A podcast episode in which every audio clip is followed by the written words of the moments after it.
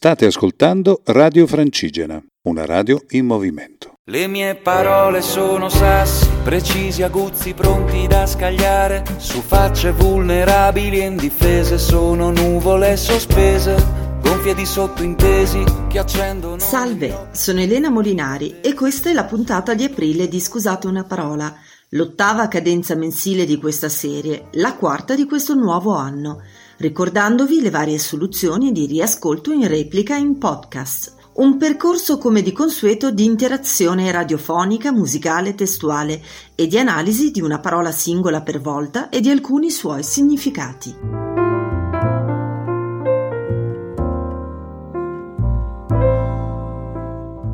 La parola scelta è fantasia, dal latino fantasy e dal greco fantasia. Fantasia è la capacità della mente di inventare situazioni e figure che non trovano abitualmente riscontro nella realtà, o di elaborare quest'ultima abbandonandosi all'immaginazione. Fantasia, fantasticheria, sogno, oppure capriccio, voglia improvvisa o ancora una composizione strumentale musicale, o il caleidoscopio di colori di un indumento.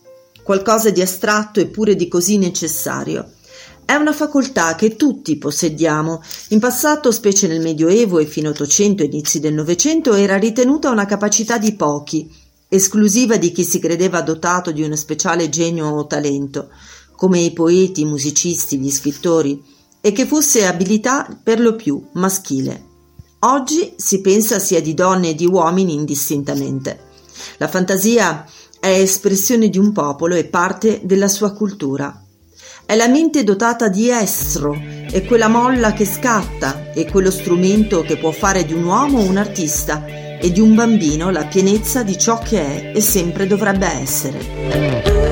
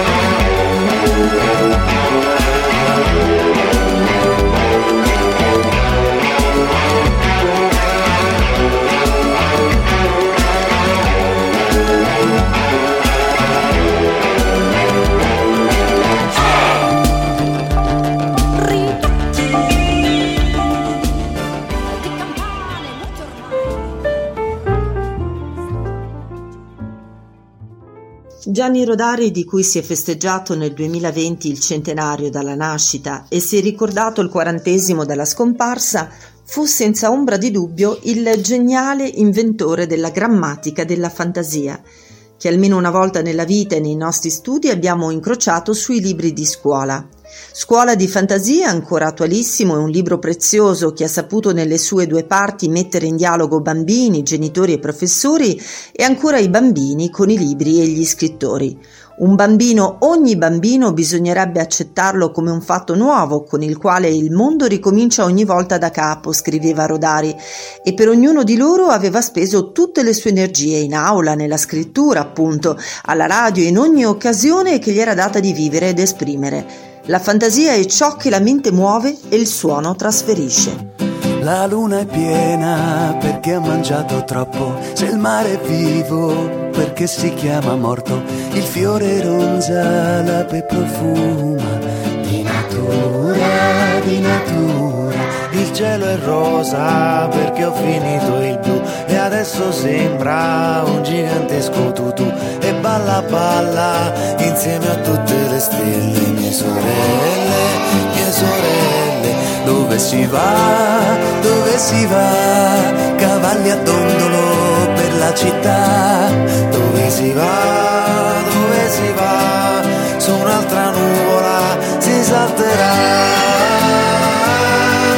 lasciateci la fantasia, lasciateci immaginare, il mondo è come ce l'abbiamo in testa e tra la leopopopero la la la.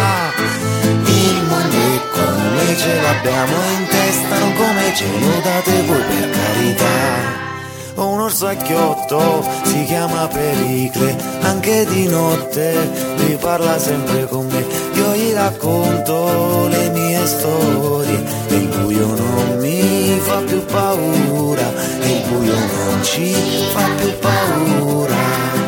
Pericle, stanno attaccando la nostra basù, saranno le zanzare mandù, ce le manda a stella di Kathmandu che non dorme mai e non vuole che dormi.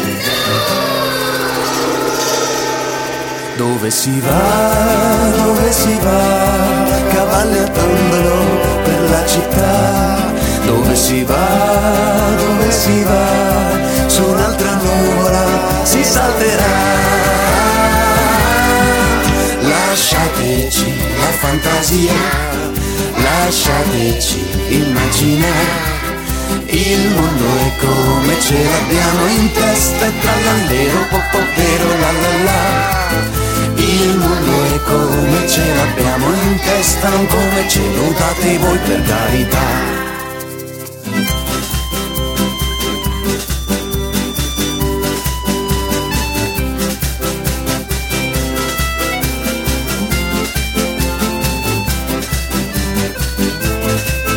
Il mondo è come ce l'abbiamo in testa e non rubateci la nostra libertà.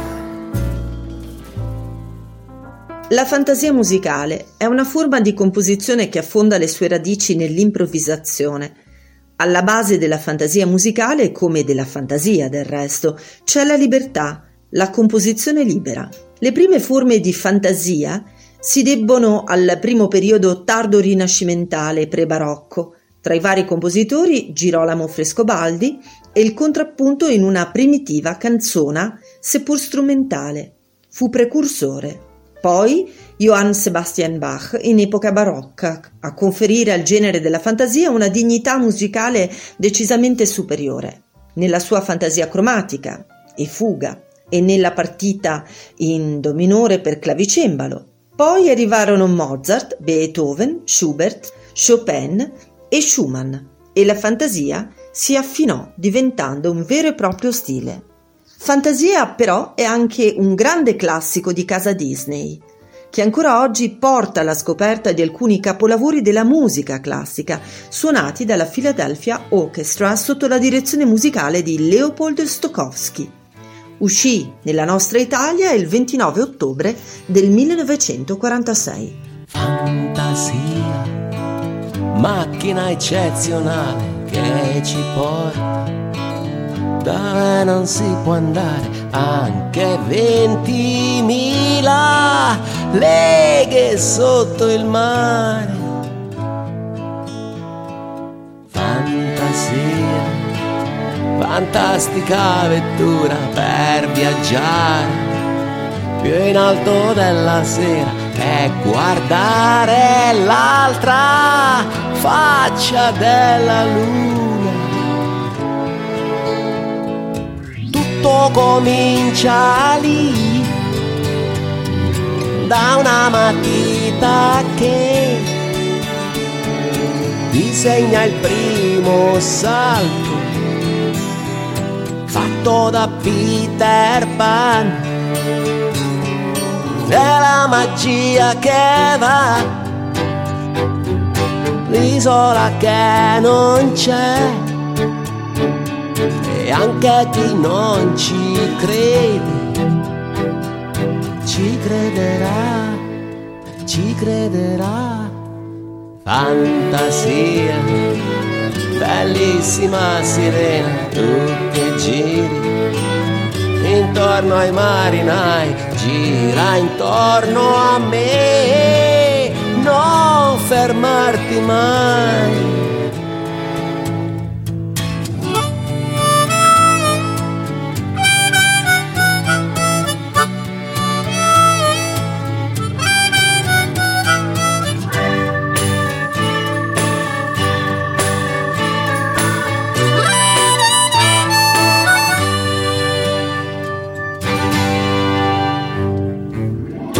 Comincia lì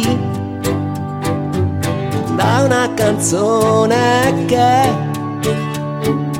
ha il nome di una donna, ha il suono di un jukebox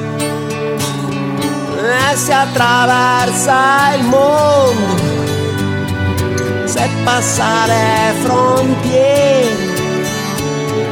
Nessun carabiniere la fermerà, la fermerà. Fantasia, macchina eccezionale che ci porta dove non si può andare anche 20.000 leghe sotto il mare.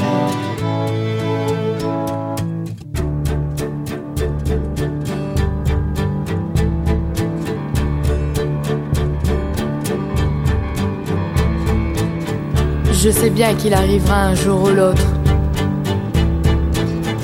Et tous les soirs, avant de m'endormir, je rêve cet instant. Et nous volerons ensemble vers le pays imaginaire. La parola fantasia, come altre qui a Scusate una parola, è una possibilità. L'elemento fantastico nella letteratura esiste dall'alba dei tempi e fatta eccezione che nel XX secolo non è sempre stato correlato alla lettura infantile, anzi. Così indaga in un suo articolo Beatrice Spada. Si trovano esempi di elementi al di là della realtà nel Visconte dimezzato di Calvino, in Dracula di Stoker, in Perceval o il racconto del Graal di Troy, o nel Sogno di una notte di mezza estate di William Shakespeare, in cui si fondono l'epica classica e i credi pagani britannici. La bestia che io vidi era simile a una pantera, con le zampe come quelle di un orso e la bocca come quella di un leone. Il drago le diede la sua forza, il suo trono e la sua autorità. Si legge nel libro dell'Apocalisse al capitolo 13, versetto 2-4 della Sacra Bibbia.